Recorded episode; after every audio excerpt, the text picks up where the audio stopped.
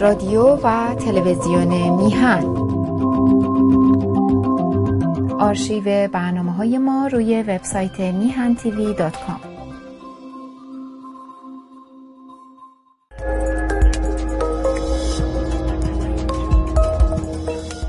با درودی دوباره خدمت یکایک شما خوبان و نازنینم سعید بهبانی هستم در این روز سهشنبه.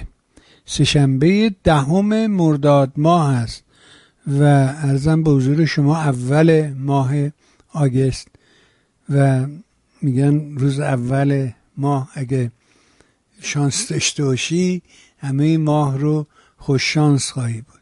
و چه خوششانسی بهتر از این که در این لحظه و ساعت می‌تونیم در خدمت دوست بسیار خوب هممون جناب آقای دکتر اسماعیل نوریالا باشیم. بنابراین این رو به فال نیک بگیریم و بریم خدمت ایشون از طرف خودم.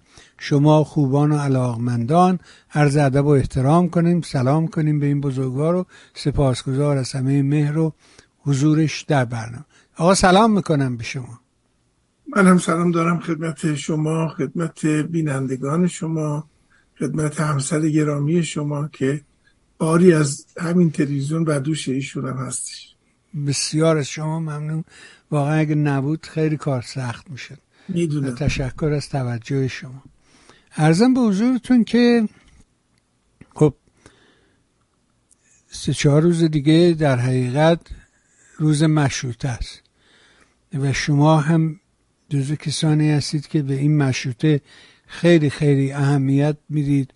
حتی بیاد دارم که اولین جلسات همین در حقیقت جنبش سکولار دموکراسی رو که آغاز کردید مقارن بود با همین چهاردهم مرداد و تقلا کردید که همیشه در این چهارده مرداد این اتفاق بیفته و گرد همایی های سکولار دموکرات ها روز چهارده مرداد باشد. یاد دارم که یک بار هم من که در اون منطقه ویرجینیا زندگی می کردم دعوت کردم از همه عزیزان که روز چهارده مرداد بیایم و یک تظاهراتی بذاریم جلوی دفتر این منافع اینها در واشنگتن سفارت ایران. و یادمه که زنده یاد داریش شما این اومد و خیلی هم می‌گفت خیلی جالبه که چپا هم این روز گفتیم آقا این اصلا چپ و راست نداره که این روز ملیه متعلق به همه است. و ما مشکلمون اینه که این رو درکش نکردیم و فرجهی برامون پدید نیومد که درک کنیم. اما می‌خوام از این فرصت و از این نوعی تقارن استفاده کنم و بپرسم که واقعا جام چون می‌بینم که شما در بحثایی که دارید در برنامه که با آقای میبودی هم دارید موضوعات رو مطرح می‌کنی. و اون اینه که رسیدن به دموکراسی مشکلاتش کدام است؟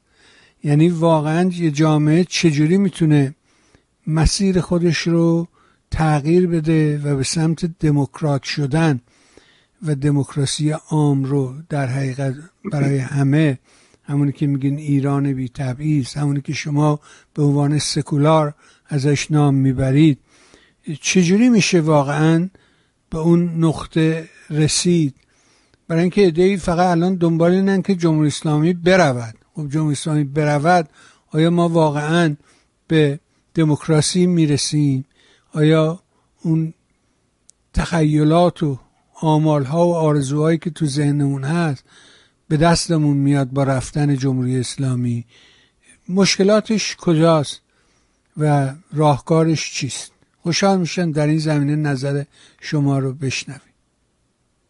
خیلی ممنونم. ارز کنم اینکه سخن خودتون رو با یادآوری ده سال پیش که در 2013 دور هم جمع شدیم در واشنگتن و جنبش سکولار دموکراسی اعلام موجودیت کرد در روز 14 مرداد یا 14 امرداد در واقع. خب برای من جالبه برای اینکه من فکر می‌کنم که اقدامی که زنده یاد داره شو مایون کرد که حزب مشروطه رو ایجاد کرد یک سوء تفاهم تاریخی هم ایجاد کرد که یک بار که من در این مورد مطلبی رو نوشتم دچار حجوم متفکرین حزب مشروطه شدم. من از کردم که بین مشروطیت و سلطنت هیچ ارتباطی وجود نداره. حد اکثر ارتباطی که می‌تونه داشته باشه اینه که آباء مشروطیت انقلابیون مشروطیت چون زورشون نرسید که سلطنت رو از, از ایران بر بیاندازند سعی کردن اون رو تبدیل به پادشاهی پارلمانی بکنن. که پادشاه ارز کنم که در اونجا نقش یک سمبل و نهاد رو داره و در کار مدیریت مملکت دخالت نمی‌کنه. اما حزب مشروطه که تشکیل شد چه قبل از اینکه ارز کنم که لیبرالیش اعلام بکنه چه بعد از اون همواره یک این همانی بین مشروطیت و پادشاهی برقرار کردن که اصلا مشروطیت یعنی پادشاهی خواهی. ما از کنم که سی سال بعد از اینکه جمهوری اسلامی سر جای خودش بود و همه این حرفا به نظر من پیام مشروطیت یواش یواش در جامعه ما جا افتاد که اونچه که مشروعیت رو مشروعیت کرد مخالفتش بود با مشروطیت. و در نتیجه اگر که بخوایم از شر این مشروعیت یعنی حکومت آخوندی نجات پیدا کنیم باید ببینیم که این چه ویژگیهایی داره و یه ساختاری رو بسازیم که خلاف اون باشه ضد اون باشه مخالف اون باشه. و چون این حکومت یک حکومت مذهبی بود پس لازمش این بودش که حکومت بعدی یک حکومت سکولار باشه. سکولار به این معنی که هر مذهبی چه اسلام چه مسیحیت چه زرتشتی از حکومت برن بیرون. حکومت متعلق به همه مردم ایران باشه.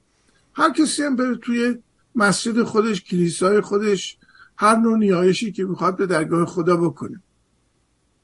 و در این حال چون هم سلطنت و هم روحانیت مظاهر تاریخی دیکتاتوری در ایران بودند در نتیجه آلترناتیو اونها آنچه که بدیل اونها محسوب می‌شد خود به خود باید یک حکومت دموکراتیک باشه. دموکراسی هم این هفته به مناسبت نزدیک شدن به سالگشت انقلاب مشروطه. من چندین برنامه تلویزیونی داشتم. اولیش روز یک شنبه در مهستان سکولار دموکراسی بودش که خود شما هم از تلویزیون میهن پخشش کردید و در اونجا به طور مشبه و مفصلی راجع به این مسئله صحبت کردم. دیروز هم که در برنامه آقای میبودی بودم. در نتیجه من تلاشم اینه که از هر برنامه ای این نتیجه رو بگیرم که چه چیزایی رو نگفتم که بتونم در برنامه بعدی جبران بکنم و اونها رو بگم. که تکراری هم نباشه حرف من.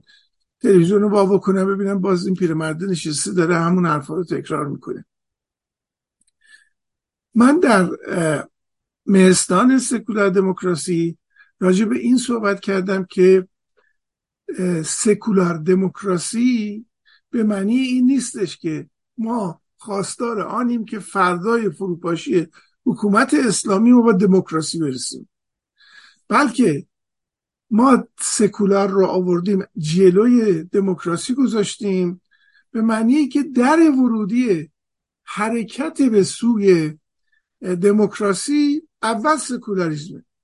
اگر حکومتی سکولار نباشه یعنی ایدئولوژی های مذهبی غیر مذهبی ضد مذهبی درش حاکم باشن این حکومت اصلا راه رو به سوی دموکراسی نخواهد برد. بین سکولار شدن حکومت و دموکراتیک شدن حکومت یک فاصله خیلی بلندی هست. نمی شود فردای روزی که این حکومت فروپاشی کرد ما به دموکراسی برسیم. علتش چیه؟ علتش همین هستش که دموکراسی از دل حکومت بیرون نمیاد. دموکراسی از دل مردم بیرون میاد. اگر مردمی دموکرات نباشند به دموکراسی علاقه مند نباشند نفهمند که اصلا دموکراسی یعنی چی خود به خود حکومتی رو که انتخاب خواهند کرد حکومت دموکراتی نخواهد بود. انعکاس خواستهای مردم خواهد بود دیگه.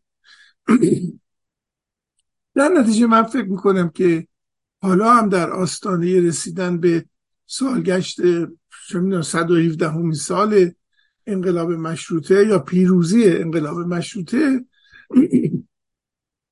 ما هنوز باید به این سوال پاسخ بدیم که آیا ما ملت ایران برای دموکراسی آمادگی داریم یا نداریم؟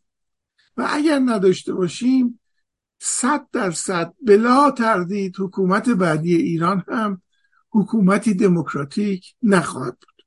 حتی اگر که سکولار باشه. سکولار فقط در رو باز می‌کنه به سوی حرکت کردن به جانب دموکراسی. بنابراین شرط اول دموکراسی نه اینه که حکومت دموکرات باشه نه قانون اساسی دموکرات باشه نه شرط اولش اینه که مردم دموکرات باشه. اگر این فرض اولیه رو بپذیریم اون وقت مسئله میشه که این مردم از کجا ما بفهمیم که دموکرات هستند آماده دموکراسی هستند خواستار دموکراسی هستند حاضرن در راه دموکراسی همه نوع فداکاری بکنن. دیکتاتوری یکی از ساختارهای مطلوب جوامعی است که آمادگی برای دموکراسی نداشته باشه. جوامعی که درش فرد وجود نداشته باشه. گله وجود داشته باشه. این آخوندا لغت جالبی رو برای کار خودشون انتخاب کردن. میگن که سیستم ما بر اساس مرجعیت گذاشته شده. و مرجعیت یعنی اینکه یه بابای اون بالا نشسته به عنوان مرجع بقیه مقلد اون مرجع هستن. این کلمه مقلدم خوب که نگاه بکنید از قلاده میاد. یعنی که اون مرجع تقلید یه دونه لیش به قول فرنگی ها یا قلاده انداخته گردن مردم می‌برد آنجا که دلخواه اوست. این جمعیت نخواهد تونست به دموکراسی برسه. این جمعیت جمعیت گوسفندواریه که یه نفر یه دونه گوسفند جلو که بیفته همه دنبالش را میفتن و حرکت می‌کنن. جمعیتی که پرسشگر نباشه. ارز کنم که نپرسه که چرا. طلب پاسخگویی نکنه. نگه که تویی که الان پادشاه مملکتی رئیس جمهور مملکتی نمی‌دونم وزیر مملکتی وکیل مملکتی شما همتون رو من انتخاب کردم حقوقتون رو میدم. اگرم که بد عمل بکنید ازلتون می‌کنم یکی دیگر جاتون می‌ذارم درک این مطلب برای یک ملتی مهمه. شما در این کشورهای غربی که زندگی می‌کنید می‌بینید که کسانی که می‌خوان رئیس جمهور شن می‌خوان وکیل بشن وزیر بشن اینا انواع التماس ها رو به مردم می‌کنن. پول ها خرج می‌کنن. تا من رأی دهنده رو قانع بکنن که من وقتی میرم پای صندوق رأیم رو به نفع اونا بندازم. تو ایران لاقل در گذشته حالا ما آینده رو هنوز راجبش صحبت نمی کنیم در گذشته ای که به امروز ختم میشه رهبران جامعه مدیران جامعه منت سر مردم می‌ذارن. حتی در اون روزنه کوچکی که در قانون اساسی جمهوری اسلامی ذکر شده که یک مجلسی داریم به نام مجلس شورای اسلامی که اعضایش رو مردم انتخاب می‌کنن می‌بینیم که مردم در اونجا هم هیچ انتخابی نداره. هیچ فرقی هم نمی‌کنه که کی یا چی رو انتخاب بکنن برای اینکه از اطراف مختلف آنچنان این انتخاب مردم رو مقید کردند که مردم حاصلی نداره. بنابراین اونها هم در واقع می‌دونن که منتخب مردم نیستن پاسخگوی به مردم هم نیستن و هر کاری دلشون می‌خواد بکنه هر چی که اون ولی فقیهی که اون بالا نشسته ازشون بخواد اون هم قلادر انداخته گردن همه اینا داره می‌کشه حرفم بزنن پدرشون رو در میاره عکس توی رخت خوابشون هم داره که نشون بده. این تو همچین جامعه ای نمی‌تواند دموکرات باشد. یه جامعه ای بلافاصله این سوال پیش میاد که خب یه جامعه چی جوری می‌تونه دموکرات بشه؟ قبول این جامعه با این مشخصاتی که داریم میگیم این جامعه دموکرات و دموکراسی خواهی نیست. اما چی جوری باید این رو تبدیلش کرد به یک جامعه دموکراسی خواه؟ اولا جامعه که بدون رهبری نمی‌تونه وجود داشته باشه. بالا بری پایین بیای هر کاری که بکنی یه جوری یه عده میرن اون بالا میشینن و زمام امور مملکت رو در دست می‌گیرن. مثلا دیدیم انقلاب پنجاه هفت که شد وقتی که پادشاه از ایران گذاشت رفت از کنم که آقای خمینی آمد خمینی بلافاصله خلاه از کنم که پادشاه رو پر کرد. هویدا نمی‌دونم آموزگار انواع نخست وزیری هایی در... که در طی سال 57 آمدن و رفتن هم جاشون رو آقای بازرگان پر کرد. یه دولت موقتی رو ساختن گفتن که تا موقعی که قانون اساسی نوشته بشه و بر اساس اون قانون مجلس تشکیل بشه و مجلس نخست وزیر رو تعیین کنه این دولت موقت مملکت رو خواهد گردوند. الانم جز این راهی ما نداریم. اگر که دری به تخته بخوره و حکومت اسلامی فرو بپاشه یا از داخل خود این سیستم یه عده پیدا میشن که این خلع رو پر کنن. یا نظامی ها میان سر کار یه کودتا می‌کنن تانکا رو میارن تو خیابون به مردم میگن خفه شید تا اطلاع ثانوی. و یا اینکه گروه های مختلفی که در اپوزیسیون هستند و تشکیلات مختلفی رو آماده کرده باشن برای این کار یک کدومشون رو مردم انتخاب می‌کنن میگن آقای مجاهدین شما که هم رئیس جمهور داری هم هیئت دولت داری این حرفا شما بیا دولت موقت رو تشکیل بده و بگردون مملکت اگر مردم بپسنده. بنابراین گریزی از یک دوران گذار وجود نداره. هنگامی که یک سیستم جای خودش رو به یک سیستم دیگه میده. و در این دوران گذار یک دولتی بر سر کار است که اسمش است دولت موقت.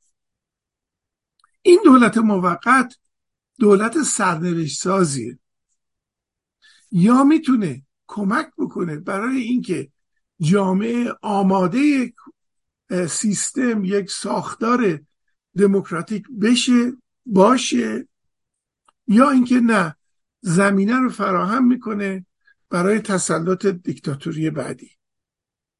بنابراین اهمیت وجود دولت موقت یک اهمیت دوبره و دو سایده ای هستش. مثل یخچال ساید بای ساید اینم دو تا وضعیت داره. یکی قبل از فروپاشی یکی بعد از فروپاشی. قبل از فروپاشی یه رقبای مختلفی برای گرفتن قدرت دارن با هم دیگه رقابت می‌کنند این باید شایسته این باشه طوری حرف بزنه طوری برنامه ارائه بده که مردمی که میان توی خیابون بگن ما اینا رو می‌خوایم. مجاهد می‌خوایم. کمونیست می‌خوایم. ملی مذهبی می‌خوایم. سلطنت طلب می‌خوایم. پادشاهی خواه می‌خوایم. پادشاهی پارلمانی می‌خوایم. انواع و اقسام آلترناتیوا وجود داره و گزینه مردم هست که به اون دولت موقت اون گزینه امکان این رو میده که بره مملکت رو بگرد این قسمتشه قسمت بعدیش هم خب حالا اون گزینه رفته در تهران نشسته دولت موقت رو تشکیل داده و چی کار بکنه؟ فرصت کمی داره. از یک شیش ماه تا یک سال بعضی البته بعضی مواقع هم شده تا ده سال یه دولت موقتی سر کار مونده. این جمهوری هایی که تو خاور میانه به وجود میاد و جمهوری مادام العمر هم داریم. ولی خب تو تعریفش اگر بخوای نگاه کنیم این طرف دولت موقته. یه کارایی رو بعد انجام بده که کار مملکت لنگ نمونه. سیستم کار خودش رو بتونه انجام بده و در این حال دو تا کار مختلف رو باید بکنه. از یه طرف قانون اساسی رو مدون بکنن به تصویب برسونن. رفراندوم بکنن نوع حکومت رو تعیین بکنن مجلس رو تشکیل بدن و هیئت حاکمه رو و از طرف دیگه مردم رو باید آماده بکنن. من حرفم راجع به این تیکه قضیه است که دولت موقت باید از روز اول اولین هدف خودش رو روی این بذاره که من چگونه این جامعه رو آماده دموکراسی بکنم. دموکراسی فردی نیست. ممکنه در یک جامعه ای صدها هزارها آدم دموکرات و دموکراسی خواه وجود داشته باشند. ولی بحث ما بحث کل جامعه است. اکثریت قریب به اتفاق جامعه هست که اینها باید خواستار دموکراسی باشه شرط اولش چیه؟ شرطش اولش اینه که بگه که این مردمی که میگن ما خواستار دموکراسی هستیم بگن که این مملکت مال ماست. ما صاحب این مملکت هستیم. ما نوکران خودمون حقوق بگیران خودمون رو انتخاب می‌کنیم بهشون قدرت میدیم که جامعه رو بگردونن. و اگر که دست از با خطا کردن ازلشون می‌کنیم یه دیگر انتخاب می‌کنیم. تا این باور در ذهن اکثریت یک جامعه شکل نگیره نهادینه نشه ما هرگز به دموکراسی نخواهیم رسید. جامعه ای که مراجع تقلید داشته باشه. نه تنها مذهبی مراجع تقلید سیاسی مراجع تقلید علمی مراجع تقلید هر چی که فکرشو بکنید تقلید برباده دموکراسی. دموکراسی یعنی وظیفه مند کردن تک تک افراد یک جامعه که برای این یه کاغذی که تو جیبشونه و اسمش هست رای احترام قائل شن بشینن حساباشون رو بکنن و بفهمن که این رأی رو تو کدوم صندوق و برای کی بندازن هستش که به آرزوهای خودشون خواهند رسید.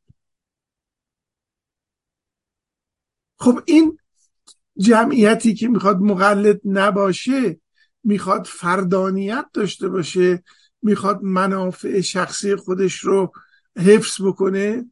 اول باید بفهمه منافع از خودش منافع شخصیش چی هست؟ منافع خانوادگیش چی هست؟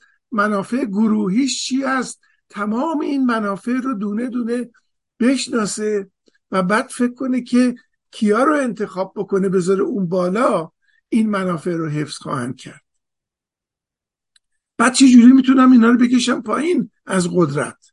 اگر که به وعده های خودشون یا به وظایف خودشون عمل نکردن من چجوری باید اینا رو بکشم کنار؟ بنابراین دولت موقت بلافاصله باید آموزش جمعیت برای فرد شدن برای تشخیص منافع تشخیص منافع شخصی خودشون دادن رو آغاز بکنه. از چه طریق؟ خب بدیهی میگن که سیستم آموزشی. سیستم آموزشی تنها مدرسه نیست دانشگاه نیست تلویزیون هم هست رادیو هم هست روزنامه هم هست اینترنت هم هست. دولت موقت باید راه رو باز بکنه برای اینکه در همه این مسندها آموزش دموکراسی داده بشه. برای این کار چی لازمه؟ معلم لازمه. آموزش دادن فعله فعل فاعل می‌خواد. بنابراین باید بلافاصله دست به انتخاب و تربیت معلمینی بزنه. که اگر میاد جلوی دوربین تلویزیون میشینه اگر میره سر کلاس اگر که روزنامه می‌نویسه اینها همه در راستای همون اصول ارز کنم که فردانیت تشخیص منافع آزادی در گفتار و بیان منافع آزادی تبلیغ عقاید همه این حرفا باید لحاظ بشه. بنابراین سیستم آموزش و پرورش وسیع رو هم یک شبه نمیشه تغییر داد. چهل چهار سال الان معلمین مدارس ما معمور شدن که برن سر کلاس برای حکومت اسلامی تبلیغ کنن. مغز بچه ها رو پر از خرافات و حرفهای احمقانه بکنن. نکنن هم بیرونشون می‌کنن. نه اینکه اینها همه داوطلبانه. این کار رو می‌کنن. من می‌دونم بسیارانشون هستن که می‌دونن ولی چاره ای ندارن برای اینکه محکومن که زندگیشون رو بگذرونن. خب این معلم گیرم که وجود داشت. یا تونستیم بسازیمش. توی همین هفتش ماه ارز کنم که دولت موقت یه عده معلم هم ساخته شدن یه عده گوینده تلویزیونی هم ساخته شدن یه عده نمی‌دونم سخنران و این حرف هم به وجود آمده. خب اینها احتیاجی به مواد درسی دارن. بنابراین اصلا این حکومت موقت باید دارای یک سیاست فرهنگی باشه. باید از قبل از اینکه به قدرت برسه به مردم گفته باشه که من اگر آمدم به قدرت رسیدم مواد درسی من اینا هستن. شما یک نگاهی به کتاب های درسی حکومت اسلامی بکنید. می‌خواید بدیلش رو بسازید. باید بدیل ارز کنم که برنامه درسیش هم بسازید. بدیل تلویزیونش هم بسازید. بدیل روزنامه هم بسازید. اینجور آسون نمیشه یه سویچ زد یا تلویزیون جمهوری اسلامی بشه تلویزیون سکولار دموکرات. با آخوند می‌خواین چیکار بکنیم آخوند نشسته سر دوم که تمام تلاش های شما رو از بین ببره. بگه این مملکت این آقای شیخ فضل الله نوری که مشروعه رو مطرح کرد در مقابل مشروطه و بعد که مشروط خواهان آمدن تهران رو گرفتند و این حرفا و ممدلیش ها فرار کرد رفت در سفارت روسیه. این آقای آیت الله العظما شیخ فضل الله نوری رو گرفتن آوردن محاکمه کردن. که آقا تو حرفت چیه؟ چه مخالفتی با این مشروطیت داری؟ خب برید بخون. مدافعات شیخ فضل الله نوری در دادگاه آدم نگاه بکن. میگه که آقا مملکت صاحب داره. میگن خب صاحبش کیه؟ میگه صاحبش خداست. خدا مالکیت انسان روی زمین رو داده به پیغمبر. پیغمبر هم داده به امام. امام هم داده به آخوند. حالا نه خدایی در کار هست نه تر پیغمبری در کار هست نه امامی. ما موندیم آخوندها ما صاحب مملکت هستیم ما باید بگیم چی میشه. قانون مشروطه میگه که ملت انتخاب می‌کنند رؤسای خودشون رو. این همه غلطه. چرا؟ برای که مملکتی که مال خداست و دست آخونده خب مدیران مملکت هم باید آخونده انتخاب بکنن. نه مردم. مردم کیان به قول این آیت الله زهرماری که بودش که چند وقت پیش بود. میگه مردم چی کارن که می‌خوان تصمیم بگیرن؟ اگر که ولی فقیه تصویب نکنه انتخاب مردم رو که تاغوته ولی فقیه هستش که باید به که مردم درست انتخاب کردن یا نکردن. اگرم گفتش که تشخیص داد که انتخابشون درست نبوده بذاری کنار. خب. مواد درسی و درس معلم درس گوینده درس برنامه ریز تلویزیونی اینها همه یه طرف است. دارن به این شاگردان به مردم دارن این تعلیمات رو میدن. اما مردم خودشونم باید دنبال این ماجرا باشن. از طریق رسانه هایی که مردم میرن سراغشون. یعنی شما اگر که تلویزیون داره حرفی برای شما می‌زنه شما تلویزیونتون رو خاموش بکنید خب اون حرف دیگه به شما نمی‌رسه. شما وقتی که میرید رو اینترنت شما انتخاب می‌کنید که کجا می‌خواید برید. بنابراین راهنمایی مردم در مورد اینکه با چه رسانه هایی صحبت بکنند هم باز در اختیار اوناست. بعد شما یه جوینده اطلاعات و فناوری سکولار و دموکرات کجا باید این اطلاعات رو پیدا کنید؟ بنابراین باز اون دولت موقت باید در فکر این باشه که هرچی زودتر هم اطلاعات هم فناوری اطلاعاتی رو در اختیار توده های عظیم بگذاره. خب این مستلزم سرمایه گذاری تو این کاره. دولت موقتی که آمده در اکثر موارد که نگاه بکنید اصلا سرمایه گذاری در مورد آموزش و پرورش در اولویت پنجم اونا هستش. اینقدر مسائل مختلفی دارن. مسئله تورم یه طرف. مسئله امنیت که کار بسیار خرج برداری است از یه طرف دیگه. مسئله تشکیل مجلس مؤسسان یه چیز دیگه.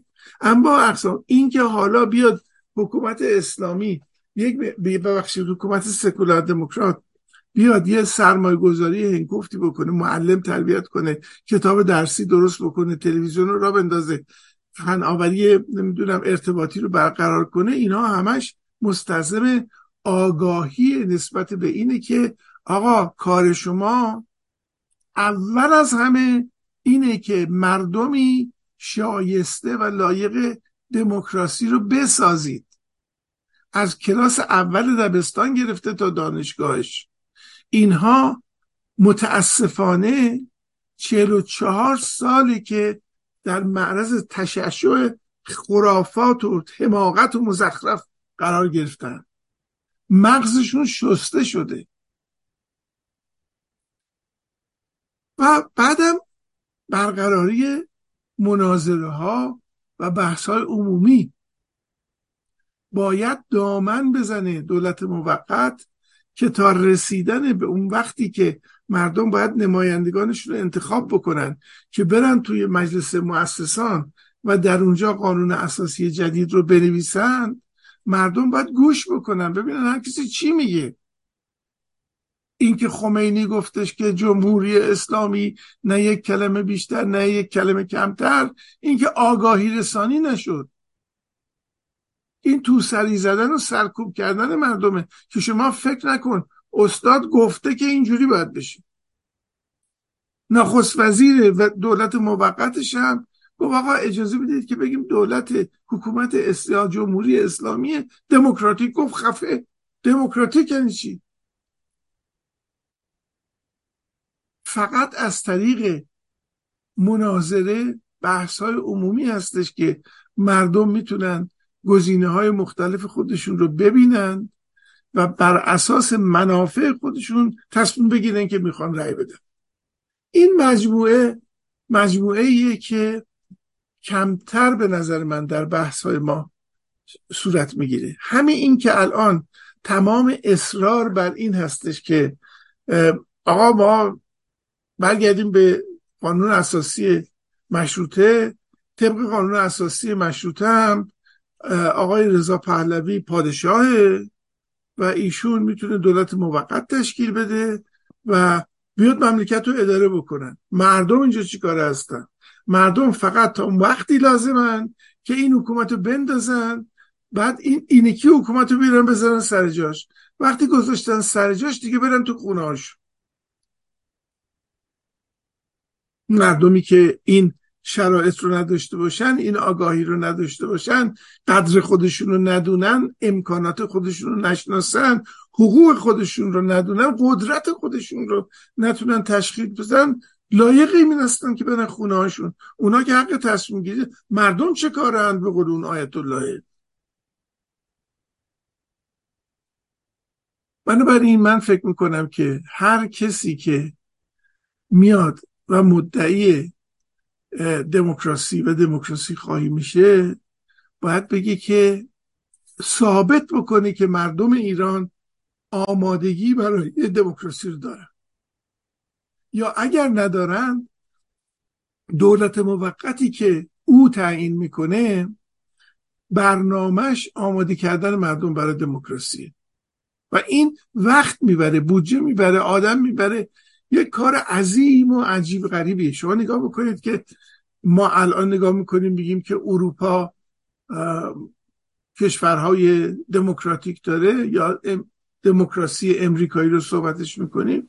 اینا لاقل دیویس سال سیصد ساله که همینطور موانع رو رد کردن خودشونو تربیت کردن جلو رفتن عقب آمدن ناپلون دیدن گردن کلوف دیدن تا بالاخره تونستن به اینجایی برسن که فرد و انتخاب فرد حرف اول رو در اون جامعه بزنه. به این نتیجه برسن که آقا رهبران ما از آسمون نیومدن. ما خودمون انتخابشون کردیم. حقوق بگیر ما هستن. سر سفره ما نشستن. و ما هر وقت دست دست با خطا کنه اونها رو عزل می‌کنیم. می‌خواد حالا آقای نیکس ریچارد نیکسون رئیس جمهور باشه رفته توی حزب مقابل. میکروفون کار گذاشته که ببینه اونا چی میگن. آقا بفرما پایین. میکشنش پایین. آیا میشه تصور کرد که مردم ایران آقای خامنه ای رو بتونن بکشن پایین؟ اینا مجموعه فکرایی که من فکر کردم که در اون روز یک شنبه و روز دوشنبه در اون دو تا برنامه بیان نکرده بودم. از فرصتی که جنابالی در اختیار من گذاشتید استفاده کردم و ما عزت بردیم یاد گرفتیم. ممنون از شما. اما خیلی سوال به مغز من آمد و یه جایی می‌خواستم اعتراض کنم. بعد دیدم نه جای اعتراض نیست. شما در فراز بعدی پاسخ میدی. یه خیلی عجیب و غریب. مثلا حالا ما زیاد دور نریم. همین آمریکا که نگاه می‌کنیم که یه تاریخ 200 ساله بیشتر نداره و خب روز اول همطور که شما در پایان سخن فرمودید که انقدر عقب جلو کردن اینو دیده ناپلون رو دیده اونو دیده تا به این نقطه رسیده. خب آمریکا هم که نگاه می‌کنیم می‌بینیم که یه مش مردمی بودن که این حرفا رو بلد نبودن. ولی وقتی که طرف ازش این پرسه که خب تو رفتی نشستی چی آوردی چی گیر آوردی؟ پادشاهی گفت نه جمهوری به شرط اینکه بتوانی حفظش کنی. همه حرف در همینه که به مردم ارجاع می‌کنه میگه ما اینو فکر کردیم ولی شما وظیفه داری که حفظ و حراستش بکنی.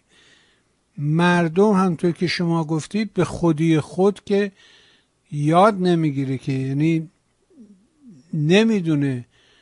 همین الان هم شما می‌بینی با توجه به شرایطی که هست شما اینا رو بارها به انهای مختلف مثال زدی. خشمی وجود داره.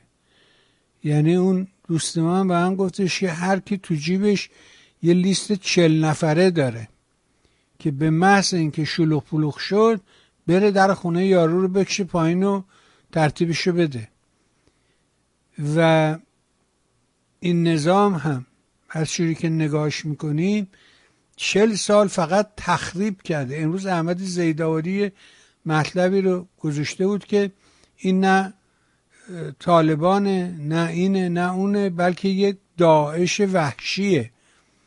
و اون یکی گفته که این فقط باید خامنه ای بره خودکشی کنه. راه دیگه ای براش وجود نداره. چون اگه گیر همون حزب اللهیان بیفته اونام امانش نمی‌دهن.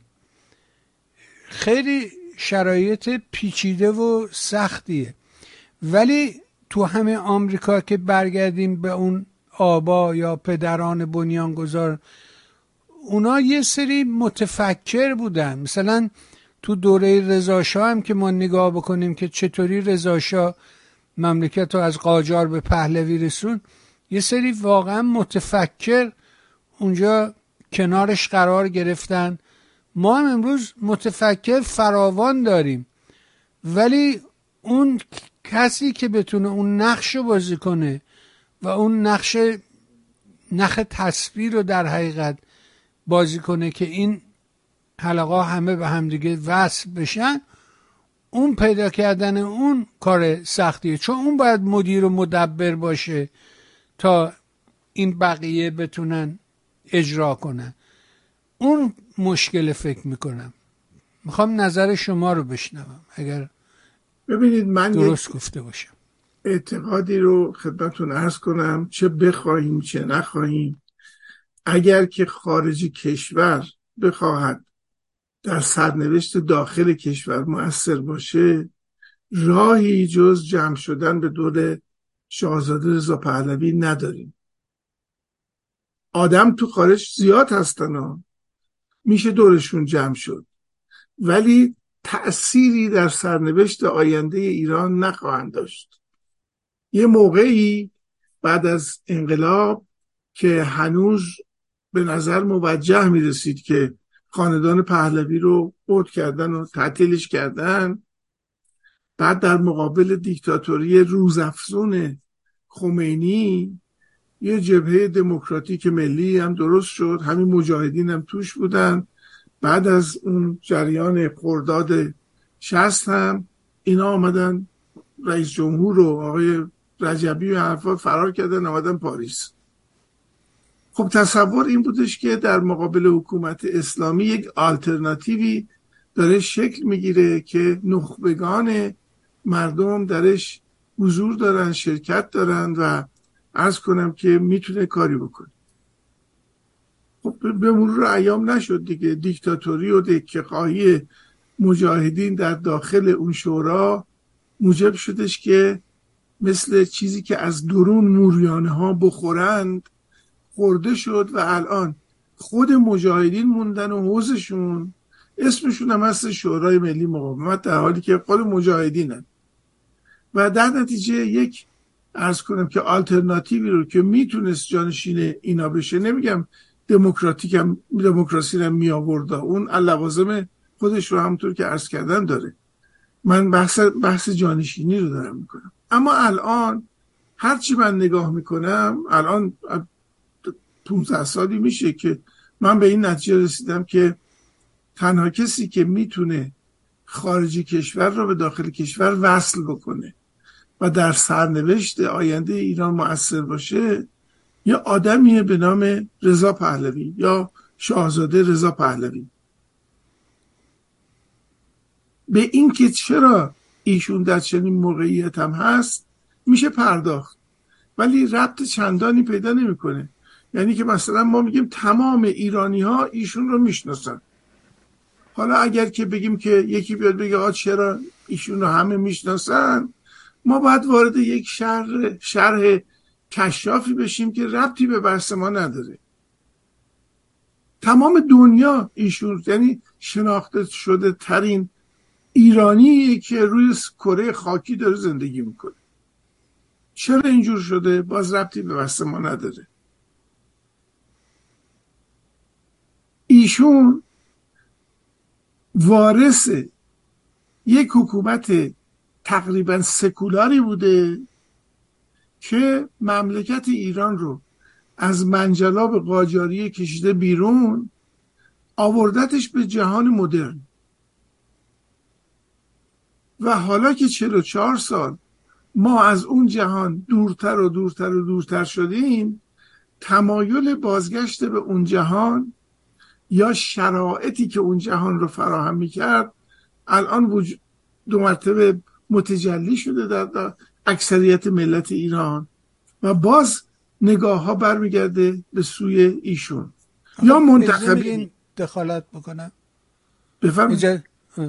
یه مشکلی که وجود داره بخیر من ولی شما به شما رجوع می‌کنم. به عنوان کسی که به حال شاعره نویسنده است. سناریو نوشتین فیلم درست کردین کتاب نوشتین رمان نوشتین. یعنی می‌خوام بگم که یه جوری جامعه رو از یک منظر دیگری بهش نگاه می‌کنیم حالا می‌خوام از این آدم بپرسم که می‌بینی یه نفرتی بیخودی وجود داره. بیخودی ها. ولی یه نفرت هست. تا میگی میگه نه. این ریشه این نفرت ما هنوز نتونستم پیدا کنم که چرا؟ تا میگی رضا پهلوی میگه نه باباش اینطوری بوده نمی‌دونم دوره پهلوی اونطوری بوده اینطوری بوده. اینو نتونستم حل کنم. شما پاسخی دارین برای من؟ خب به نظر من آدمی که تحقیق نکرده باشه همون مقلده است. یعنی یه مرجع تقلید انتخاب کرده هر آنچه او گفت این تکرار می‌کنه. به نظر من باید دید که ایرادها چیه آیا پاسخ دارن یا نه و این کسی که داره ایراد می‌گیره به اون ایرادی که داره می‌گیره وقوف کامل داره یا نه. مشکل ما در اینجاست. مثلا می‌گویند که آقا رضاشاه و محمد رضاشاه قانون اساسی رو رعایت نکردن. خب از ایشون اگر بپرسی که شما قانون اساسی رو خوندی می‌دونی توش چی گفته؟ می‌دونی توش گفته که ایران دارای مذهب رسمی اصناعشریه پادشاه اولین وظیفش حفظ مذهب اصناعشریه یک شورای پنج نفره آخوندم هست که هرچی نمایندگان مردم تصویب بکنن اونا باید نگاه بکنن ببینن که خوبه یا بده و اراده مردم و نمایندگان مردم رو از بین ببرن. آقای رضا شاه آقای محمد رضا شاه نه.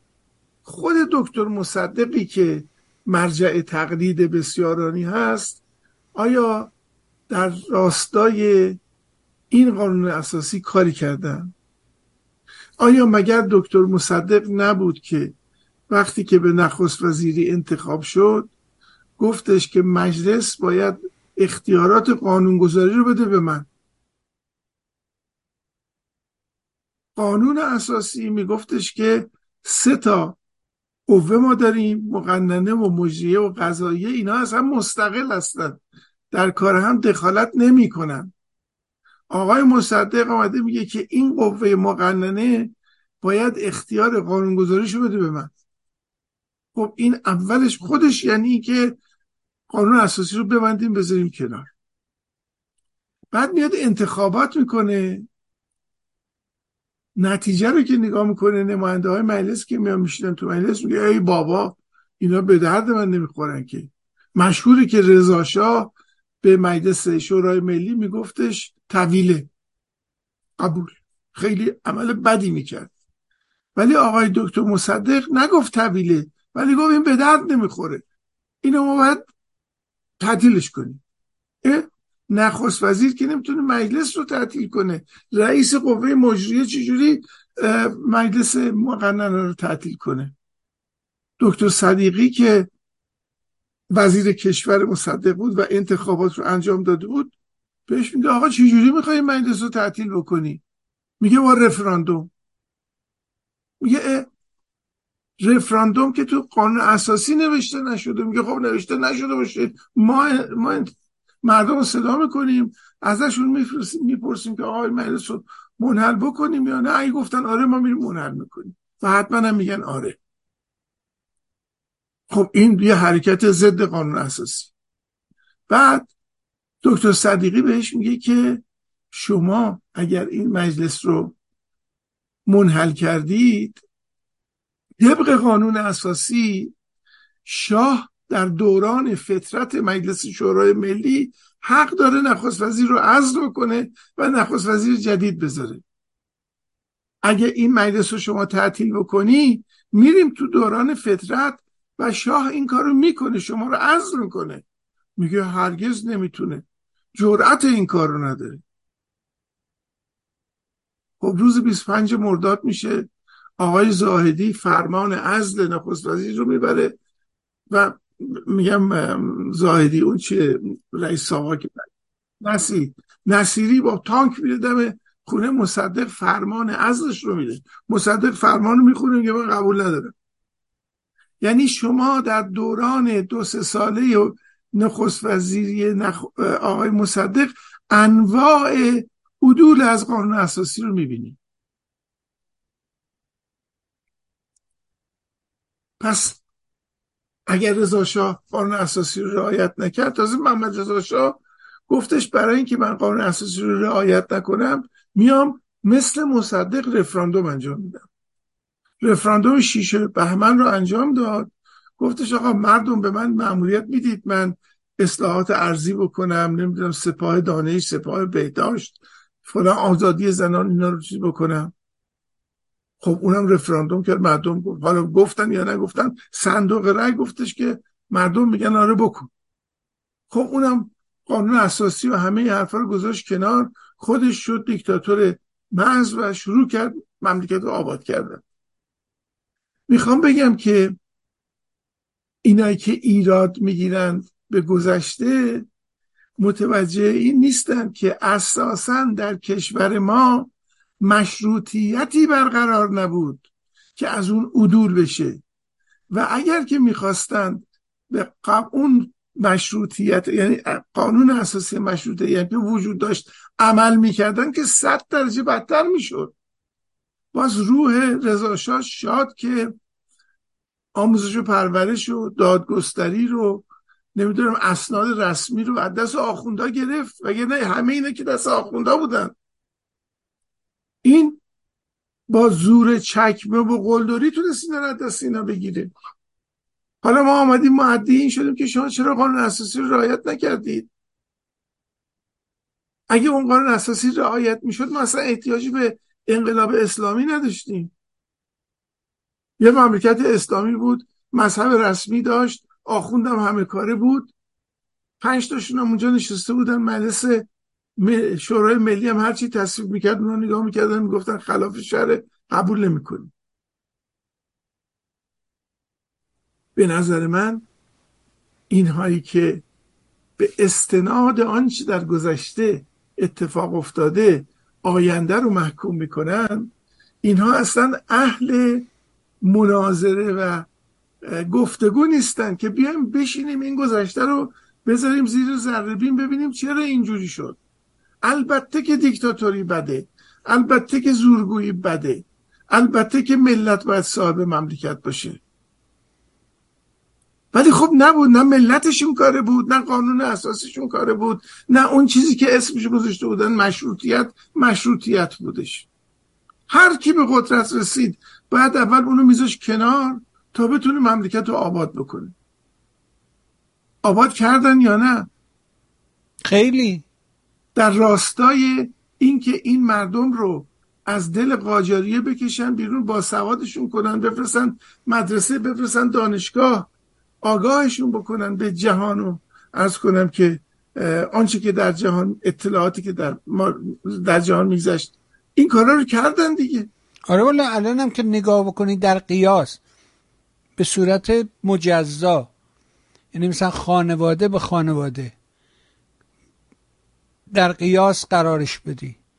یه خانواده ایرانی رو بگیرید در نظر بگیرید با یه خانواده در عربستان یه خانواده در امارات یه خانواده در پاکستان یه خانواده در عراق یه خانواده در حتی در ترکیه آذربایجان همه این کشورهای پیرامونی. کدومشون مترقی ترن من فکر کنم خانواده ایرانی پیشتاز مدرنه یه جوری مدرنه. یکی از مشکلات این نظام فاسد اهریمن که نتونست به اهدافش برسه دلیلش همونی بود که شما تو فراز اول فرمایشتون گفتین مدرن شدن. جامعه ایرانی جامعه مدرن جلو میدوه و این حکومت متحجره. بنابراین این دوتا با همدیگه هیچ وقت کنار نخواهند اومد. اما باز برمیگردم به موضوع اگر که معذرت می‌خوام اگه خستتون کردم ولی دلم بله. می‌خواد که تا اونجایی که میشه این موضوع رو امروز بازش بکنیم که بفهمم که مشکل در کجا آخه یه ایرادی هم که وجود داره اینه که خود شخص رضا پهلوی علیرغم همه این که میگیم آقا او یگانه کسی است که همه اینطور اونطور ولی خودش تا حالا نتونسته دست به پا کنه یک آدمایی رو در کنار خودش معرفی کنه بگه این سخنگوه این نمی‌دونم دبیرخونه است این نمی‌دونم آدرس. هیچ کدوم اینا رو نداره. و یه هرج و مرجه یه جوری هرج و مرجه. وقتی یه ویدیو درست می‌کنه الله صل علی محمد رضا پهلوی و آل پهلوی خب این باید یه دبیرخونه یه جایی بیاد سریعا بگه آقا اینا حجفه اینا ربطی به ما نداره. و اونی که شما دنبالشین یعنی اون که بتواند مردم رو چون باید مردم آگاه بشن تا اینکه برسن به اون پرسش.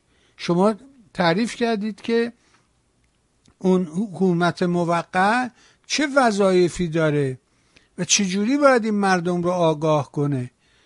و سیستم مثلا آموزش پرورش فقط مدرسه و این نیست اونجا و اینجا اینجا هم هست. ولی ما نمی‌بینیم که ایشون مثلا چنین رفتاری رو داشته باشه. من نباید این سوال از شما بکنم و خودش رو برسم ولی این مشکل به نظر من وجود داره. شما فکر نمی‌کنید اینطور باشه؟ ببینید من البته که خب سخنگوی ایشون نیستم که میگم که خب بعد خودش ولی ولی تصور می‌کنم که فکر ایشون اینه که هنوز وقتش نرسیده و همه اسباب و لوازم یک دولت موقت هم فراهم هستا یعنی اطراف ایشون آدم های مختلفی متخصصین مختلفی وجود دارن. اون انجمن قغنوس رو درست کردن که برای همین دولت موقت برنامه ریزی داره می‌کنه. که این دولت موقت وقتی آمد سر کار برای بیابی مردم چه فکری بکنه؟ کشاورزی چی میشه؟ صنعت چی میشه؟ خب اینا دارن همه کارشون رو می‌کنن. ولی ایشون هنوز تشخیص نمیده که زمان اون رسیده که دولت موقت اعلام بکنه. اعلام کردن دولت موقت هم وقت نمی‌بره که. اگر شما همه مسائل رو داشته باشید لحظه ای که فکر کردید که این کار امکان پذیر هستش یه برنامه تلویزیونی میان میگین آقا این شش نفر این ده نفر از کنم که دولت موقت رو تشکیل میدن. اینا کمیسیون اساسنامه می نویسن که دولت موقت باید چجوری کار بکنه. اون اونکی حقوقدانا میشینن برای اینکه به جنایات رژیم گذشته چگونه باید رسیدگی بشه و انواع این حرفا. به نظر من همه لوازم وجود داره. آدم های مختلف که قبول دارن. ما همین چند وقت پیش آقای دکتر میلانی یک حرکتی رو آغاز کرده تو دانشگاه استنفورد. یه عده از همین کارآفرینا نخبگان رو جمع کردن راجع به همین موضوعات آینده. خب اینا همطور که شما میگین این ابزار همه آماده فقط اون فاعله وجود نداره. این مشکل همونه فقط. نه فائل وجود داره. به نظر من این فائل هنوز تشخیص نداده که زمان اون رسیده. من فکر می‌کنم یک مقدارش به خاطر اینه که رقابت الان در خارج کشور زیاده و ایشون سعی می‌کنه که به صورتهای مختلفی رقبای خودش رو به مردم بشناسونه. چون رقبا آدمایی هستن حرفای قشنگ کلی می‌زنن ولی نه برای مملکت برنامه دارن. نه در پی این هستن که وحدت ملی ما رو نمی‌دونم تمامیت ارزی ما رو نگه دارن. و من فکر می‌کنم یه دوره افشاگری رو ایشون داره در این دوتا کار رو داره هم انجام میده. یکی اینکه آدمای به درد بخور رو داره دور خودش جمع می‌کنه و از اونا مدد می‌خواد برای این کارها رو انجام بدن. از سوی دیگه داره مچ رقبای خودش رو باز می‌کنه. من کاری ندارم. در خود کمپ پهلوی خواهان نمیگم مشروط خواهان پهلوی خواهان تعداد زیادی آدم وجود دارن که بر علیه منافع پهلوی ها دارن عمل می‌کنن. کسی یه عده جمع میشن دور اینکه خودشون رو مطرح بکنن. ما تو همین دانشگاه جورجتان همه حرف سر همین بود. هیچ کدوم اینا راجع به وطن میهن مردم اینا جز اجنده هاشون نیست. تو دستور کارشون نیست. فقط خودش مهمه. خودش مطرح بشه. خودش رهبر بشه. حالا رهبر کی می‌خواد بشه؟ بعد چه طرحی داره؟ چه مقبولیتی داره؟ اصلا جامعه اون رو میپذیره؟ شما نگاه می‌کنیم این خانم علی انقدر که دافعه داره جاذبه نداره خب. نمی‌دونم خب آقای یک موقع داشت آیه بهبانی. توی همین پروسه بودش که ایشون دستش باز شد. من فکر می‌کنم این پروسه بدی نبوده. ما الان می‌دونیم آقای محتدی چی میگه آقای اسماعیلیون چی میگه خانم مسیح اینا, رو نمی‌دونستیم تا قضیه واشنگتن. الان آقای ایرج مصداقی میاد جلوی دوربین تلویزیون شما میشینه و به سراحت مسائل اینها رو مطرح می‌کنه. یک سال پیش ایشون این کار رو نمی‌کرد. یک سال پیش ایشون راجع به مسیح علی نجات این حرفا نمی‌زد. نه تاییدش می‌کنم میگو کار خوب داره می‌کنه. بنابراین به نظر من در این مورد هم شخص شاهزاده رضا پهلوی توفیق زیادی داشته که رقبای خودش رو به مردم بشناسونه. نه شما فکر کنید اینا واقعا رقیبن در این حد. به مدعی دیگه. مدعی یعنی رقیب.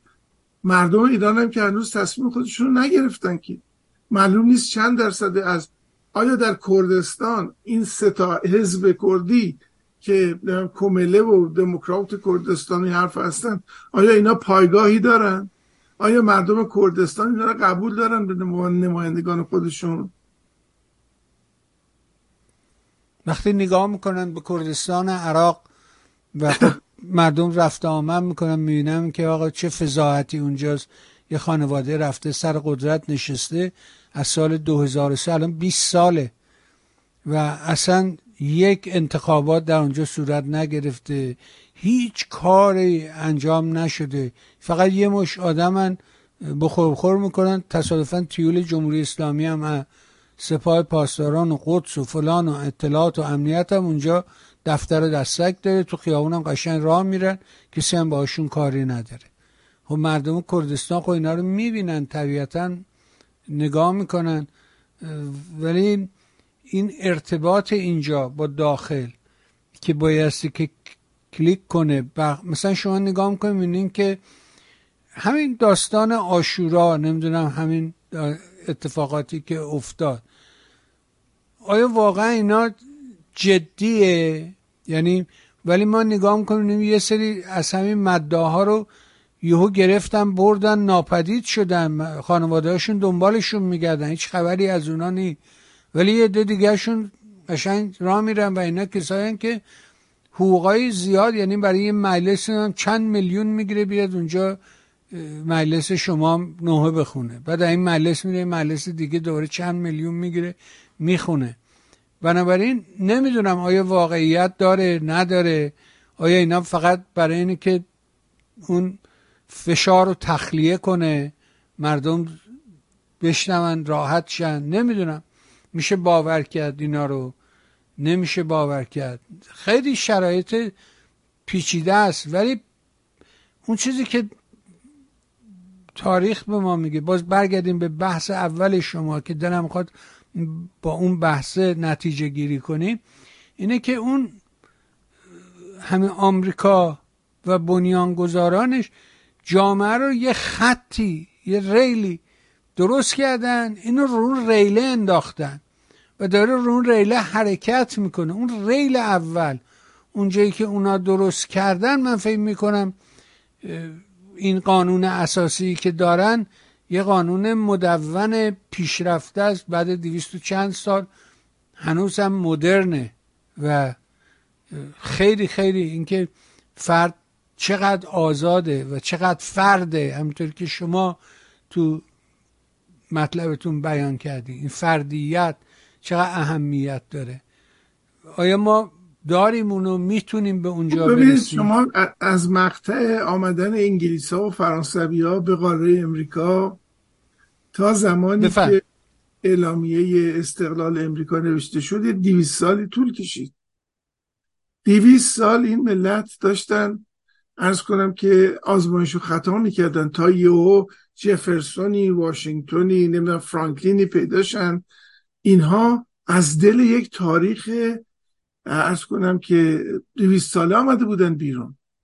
ما الان فاصلمون با جنگ های ایران و روس که تازه آغاز اولین جرقه های آگاهی جامعه ما بوده مگه چند ساله؟ خب یعنی حتی به دویست سالم نرسید. در نتیجه این چیز عجیبی نیستش که ما هنوز واشنگتن نداریم هنوز نمی‌دونم فرانکلین نداریم. داریم ها. مسئله در اینه که در شرایط امروز نمیشه این کار کرد. وقتی که ما می‌بینیم که تقیزاده ها و نمی‌دونم دیگرانی که در دوران انقلاب مشروط آمدن بیرون و خودشون فهمیدن که این این قانون اساسی مشروطه به دردشون نمی‌خوره. اگر که اینو نفهمیده بودن آخه تقیزاده مشروط خاک نمیرفتش تو مجلس رضاشایی بشینه که فهمیده بود این قانون اساسی کار نمی‌کنه. ایران آدم کم نداره. فقط شرایط هنوز فراهم نشده به نظر من. خیلی اپوزیسیون کمکاری کرده وقت بسیاری رو به بطالت گذرونده. خودخواهی های شخصی جاه طلبی های شخصی کارو خیلی عقب انداخته. ولی من فکر می‌کنم که من برای خودم مقطع رو مرگ خامنه ای گذاشتم. من نمی‌دونم که اتفاق خواهد افتاد. ولی به هر حال بنده و ایشون و ایکس و ایگرگ هممون مردنی هستیم دیگه. من اگه ببینم هیچ اتفاقی در دنیا نمیفته برای اینکه من مسندی رو تصرف نکردم. جانشینی رو دنبالش نیستم. اما ایشون اگر بمیره یک ملتی وارد بحران مشروعیت میشه و همه نیروها به جان هم خواهند افتاد. اون لحظه استش که آیا ما آماده هستیم برای اینکه اگر این حکومت فرو ریخت جانشینش بشیم یا نه؟ این سوال اصلیه به نظر من. سرعت ما چون ما که نمی‌دونیم این حضرت اسرائیل کی میاد ارز کن جونو بگیره و قبض رو بده دست آقا تمومش بکنه. چون نمی‌دونیم بنابراین باید بگیم وقت تنگه. و چون وقت تنگه باید همه کارهایی که اون امریکایی ها دیویست سال وقت داشتن که انجام بدن ما باید در عرض شیش ماه یک سال انجام بدیم. امیدوارم که موفق باشیم تو این کار. وجود رسانه های مثل رسانه شما و دیگران اینا همش برای همینه که این ضرورت این ارجنسی این اورژانسی که وجود داره در کار ما اون رو به حالی مردم بکنه. درسته. که من داره میاد. بله؟ من عقیده دارم که این تو این بخش ما ضعیفیم. یعنی بهش میگه که رکن چهارم رسانه رکن چهارم دموکراسی است. ما تو این بخش خیلی ضعیفیم. یعنی علا رقم این همه امکانات وسایل شرایطی که به وجود اومده. من خودم توی این مسیر دیدم توی این 20 سال دارم می‌بینم چه تحولی صورت گرفته. همین حروفی که این زیر برنامه رد میشه نوشته میشه اسم شما رو اینجا می‌زنیم اسم دیگری رو اینجا قرار میدیم. خودش یه مکافات بود در همین 20 سال پیش. یه چلقه بود بعد میچرخوندن الف به اینجوری میچرخوندن تا این حروف بله. نوشته بشه. خب امروز خیلی آسون من اینجا می... تایپ می‌کنم اونجا منعکس میشه. ولی با همه این امکانات که به وجود اومده هنوز می‌بینی که مجری درجه یک جشن تیرگان رو میگه تیرگان. آخه تیره که نیستش که بابا. یعنی مشکلات از این قبیله. هج رو با هی جیمی می نویسه. آخه اینا حالا آقای بهبانی باید پیش وجدان خودمون نگاه بکنیم. آیا ما به اندازه توانایی خودمون در این راستا کار می‌کنیم یا نه؟ شما صبح خواب بیدار میشی این کراوات رو می‌زنی کتو میگوشی میشینی جلو دوربین با من صحبت می‌کنی با اون صحبت می‌کنی. چرا این کار رو داری می‌کنی؟ برای اینکه یه آگاهی به مردم بدی دیگه. بنده هم تو سر نه هشتاد سالگی هی میشینم کتاب می‌خونم این بر نگاه می‌کنم اون بر نگاه می‌کنم. دو تا حرف به نظرم برسه بتونم این رو تقدیم مردم بکنم. به هر حال هر کسی شما در... کارت درسته. برای اینکه من بارها گفتم جلوی شما بازم اعلام می‌کنم. من شهادت میدم. یادمه بابا همین نا تو همین ماجرای 88 و اون یکی دو سال بعدش که مجمع عمومی سازمان ملل که ماه سپتامبر تشکیل میشه. عمل نجات اول بار اومد و دوم بار اومد و اینا. هر سال اومد اون در حقیقت. و خب چون 88 بود داغ بود مردم می اومدن من یادم در 2010 بود فکر می‌کنم که اون بالاخونه داشتن غذا میخوردن. اینها همینا دوستان آقای سازگاران می‌گفت جامعه ایران دین خوه الان میگن دین مدار اون روز می‌گفتن دین خو. حالا این دین خو امروز شده دین مدار. این میگن ایران دین مدار است. اون روز می‌گفتن جامعه دین خوه. و چقدر به شما اعتراض می‌کردن که این نوریالا از خودش در آورده سکولاریسم نو چیه؟ اصلا سکولار چیه؟ ولی شما امروز می‌بینی که ده سال ده سال چند سال گذشت امروز هر کلمه ای که به کار برده میشه یه دونش سکولار دموکراسیه. از هر یک کلمه دو تاش سکولار دموکراسیه خب این نشون میده که شما به عنوان یه متفکر امروز جامعه ایرانی موثر بودین کارتون اثر گذاشته و مردم درک کردن این معنای جامعه بی تبعیض سکولاریز یعنی جامعه که خودی ناخودی نداره. همه مثل همیم. ایران مهم است. اینا کارهایی بوده که شما به عنوان یه متفکر انجام دادین. اینجوری نیست که ما بگیم شما نمی‌دونم یه کتاب خوندید دو کتاب خوندید. نه کار شما مسیر شما معین معلومه. الان هم این کاری که دارین هر هفته انجام میدین. در همین برنامه مهستان این کار کمی نیست که هر هفته شما اونجا مسئولیت پذیرفتین. همه کارم درسته که دوستان هستن زحمت می‌کشن اینها ولی به حال همه اینا به حضور شما بستگی داره به وجود شما بستگی داره حضور شما و واقعا درود بر شما و ما نیازمند. این بحث امروز هم خیلی بحث مفیدی بود که آیا جامعه چگونه به دموکراسی می‌رسه؟ چه ابزاری لازم داره؟ و این دولت موقت که باید تشکیل بشه وظایفش کدام است. امیدوارم اینا رو دوباره بتونیم در فرصت دیگری از محضر شما استفاده کنیم بحثا رو بشنویم. خیلی متشکرم از لطف شما. به هر حال عرض کردم به مهمترین قاضی که وجود داره تو زندگی آدم وجدان خود آدمه که من این عمری رو که طبیعت در اختیار آدم گذاشته چجوری مصرفش کردم و چه نتایجی گرفته. اگر که یک اپسیلون در سرنوشت آینده ایران هر کدوم ما مؤثر باشیم ما پاداش خودمون رو گرفتیم و باید شاکر باشیم از این وضعیتی که پیش آمده و امیدوار به اینکه با این تجربه تلخ 44 ساله جامعه ما انتخابم که بکنه انتخاب یه جمهوری اسلامی دیگه نخواهد بود. هرچی که باشه. حتی اگر که نمی‌دونم این پاسدارا هم بیان کودتا بکنن برای اینکه بتونن به قدرت بمونن باید مثلا هرچی آخونده بگیرن بکنن تو زندان. این این فضا رو ماها ایجاد کردیم به نظر من. ماها گفتیم که آقا از جمهوری اسلامی فقط با مشروطیتی که امروز ببین من این شعار چیز رو شعار صفحه اول نشریه جنبش سکولار برای شما می‌کنم. اون نوشته امروز سکولار دموکراسی جانشین همه آرزوهای ناکام مشروط خواهان دیروز ایران است.